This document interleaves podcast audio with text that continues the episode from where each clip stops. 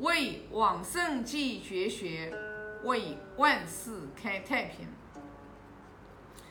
今天学习第十九章，我把十九章读一下。子曰：“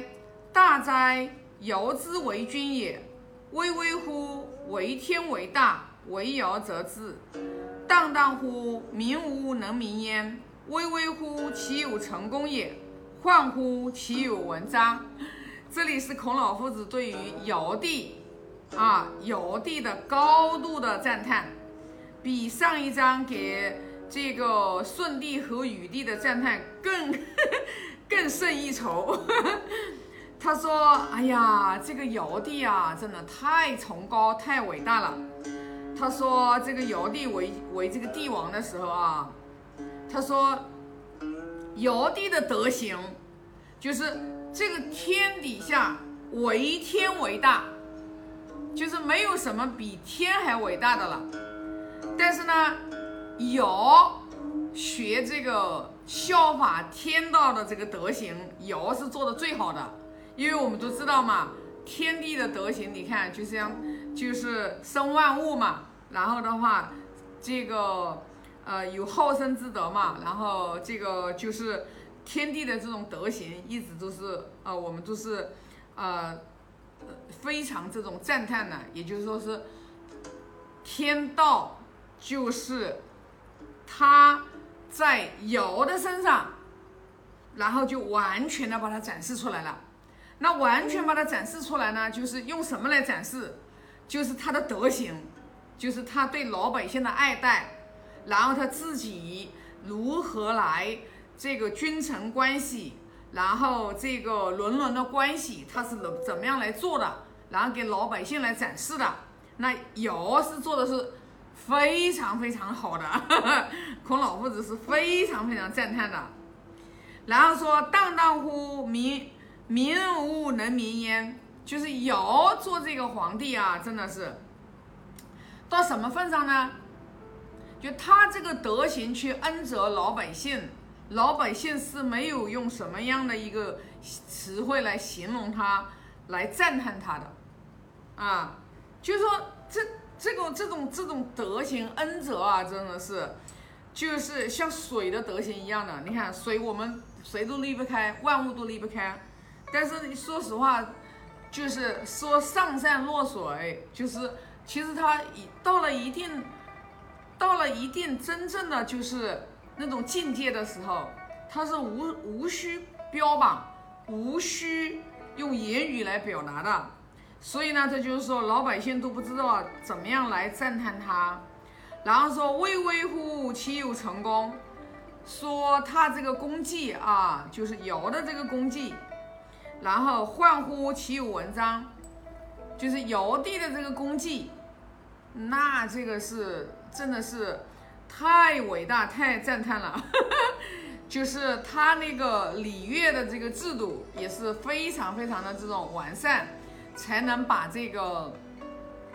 老百姓啊，就是治理的那么的好嘛。那这个的话，就是古书上也有记，呃，这个记者嘛，就是说这个尧帝啊，呃，尧帝说有一次，呃，尧帝去啊巡查出游，然后呢，说看到有两个两个犯人，然后呢被这个就是官差。绑起来了，要惩罚他们。然后这个尧帝就问他们：“哎，他们这个两个人犯了什么过错呀？”然后这两个犯人就说了：“我们就是，呃，这个天嘛，就是就是没有下雨嘛，然后就是干旱嘛，然后就说没有粮食吃，肚子饿了，然后就偷了别人的这个粮食馒头，然后吃了，然后呢就是被逮到了，然后。”尧帝呢，当时就让那两个官差，你把他们放了，你把我绑起来，然后就说为什么要把他们放了，要把我绑起来？他说我作为一个帝王，我德行太差了，老天爷来惩罚我，久旱不雨，知道吧？所以说他觉得老百姓，老百姓没有粮食吃，老百姓吃不饱肚子。老百姓去做这种盗窃的行为，是因为他自己做君王，然后呢，他的德行不够，老天爷来惩罚他，然后所以呢，才久旱不雨，然后才造成这个啊这个呃贫困，老百姓的这个贫困啊。据说那个尧典上说，就尧帝把这句话刚话音刚落，说当时就老天爷就是就是就降雨了。啊，就是说，就是因为他的这种至诚的这种心，为老百姓的这种心，然后感动了这个呃老天爷，然后老天爷就，呃就那个就是久旱不雨的时候，老天爷就下雨了。那我们就从这个这个故事当中，我们就可以看得出来，这个这个这个就是尧帝他的这个就是。他的这个德行啊，我们是我们是无法想象的，我们现在的人是无法想象的，你知道吧？啊，但是从这一点上面，我们就可以看得出来，就是说，古代的人，他们的心是很诚的，就是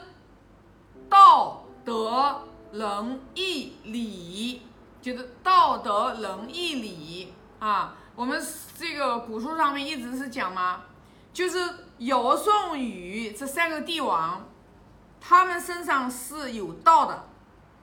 道是不会讲话的，对吧？道其实就是什么叫道呀，对吧？是一句话、两句话也说不清楚的，对吧？但是当一个人他身上有道的时候，他就会通过德来展现，通过德行来展现。那最基本的德行就是我们经常摆在嘴面上讲的啊。就是人伦关系里面的，我们把它展现出来的孝悌忠信礼义廉耻这八个最基本的德行，啊，然后在人身上把展现出来。那我们现在，因为我们现在的人啊，就是说缺德缺的太久了，因为你想想看嘛，最高的人人世间啊，包括出世间最高的就是这个道。如果说我们把道在我们身上展现出来的时候，那么就是通过这个德，你是没有缺失的，那你就是圣人。用儒教文化来讲，你就是圣人。那在佛教文化里面讲的话，你就是佛陀，你是成佛了，对吧？好，那道德仁义礼，那我们现在说实话啊，其实我们现在，包括我在内，我们连礼都没有做好。所以你想想看，我们连礼都没有做好。那么我们就不用谈义、恩义、道义、情义，我们就根本不用谈仁、仁爱、仁爱心的那个仁。那么我们就更不用谈德，那我们就更不用谈道。所以说，想要修修成功啊，尤其是像我们就是一直想要去求道的人，路途遥远，路途遥远。为什么呢？你想想看。道德仁义礼，我们现在连礼我们都没有做好，你想想看这几个台阶，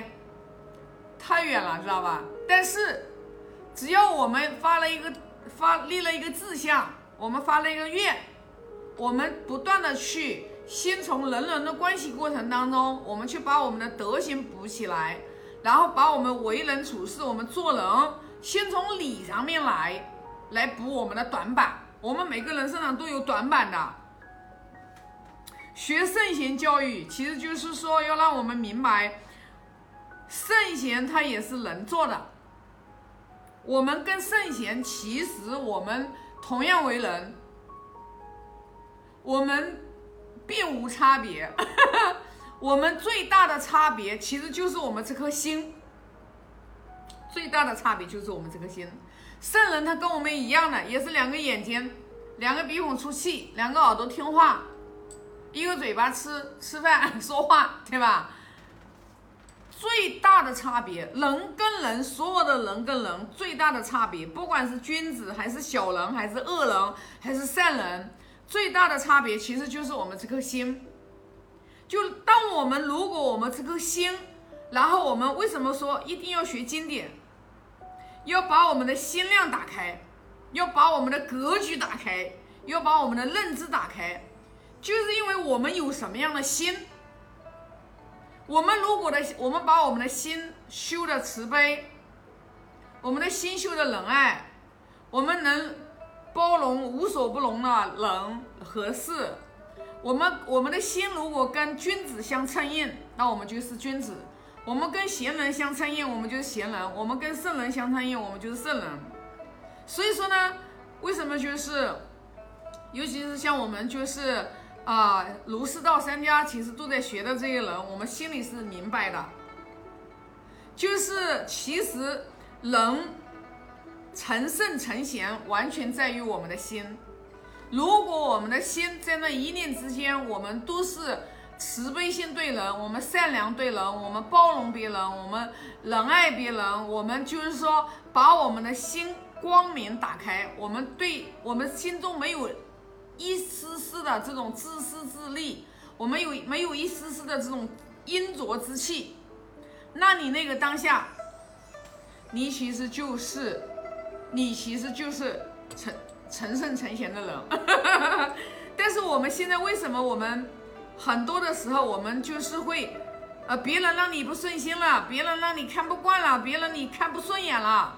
其实说来说去还是我们自己的心量太小了，就是我们心量太小了，跟别人没有任何的关系。这个一点我们学经典的人，我们一定要明白。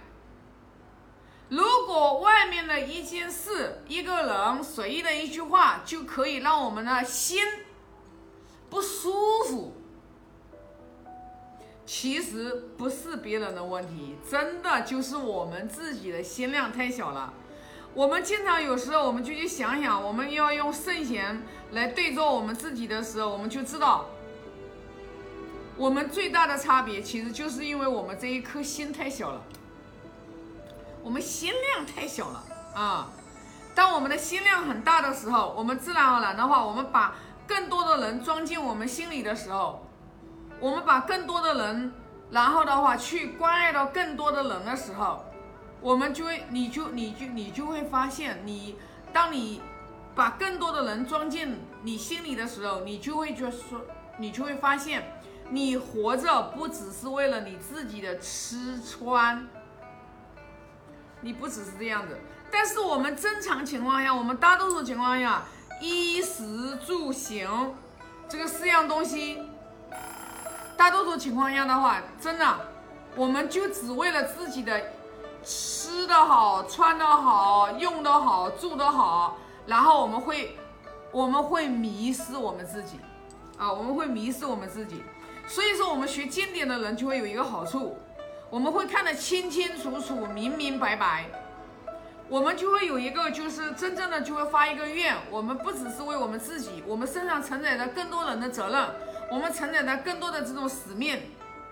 你就会发现，你慢慢慢慢在心量在打开的时候，你就会发现，你就会活得比较自在，就是没有什么事情可以挂碍你这颗心的时候，你就会活得很自在，你就会很快乐，你就会神奇的，你就会发现。你周围的环境也在变，然后你就会发现，你做事情也不会像别人那样子，纵然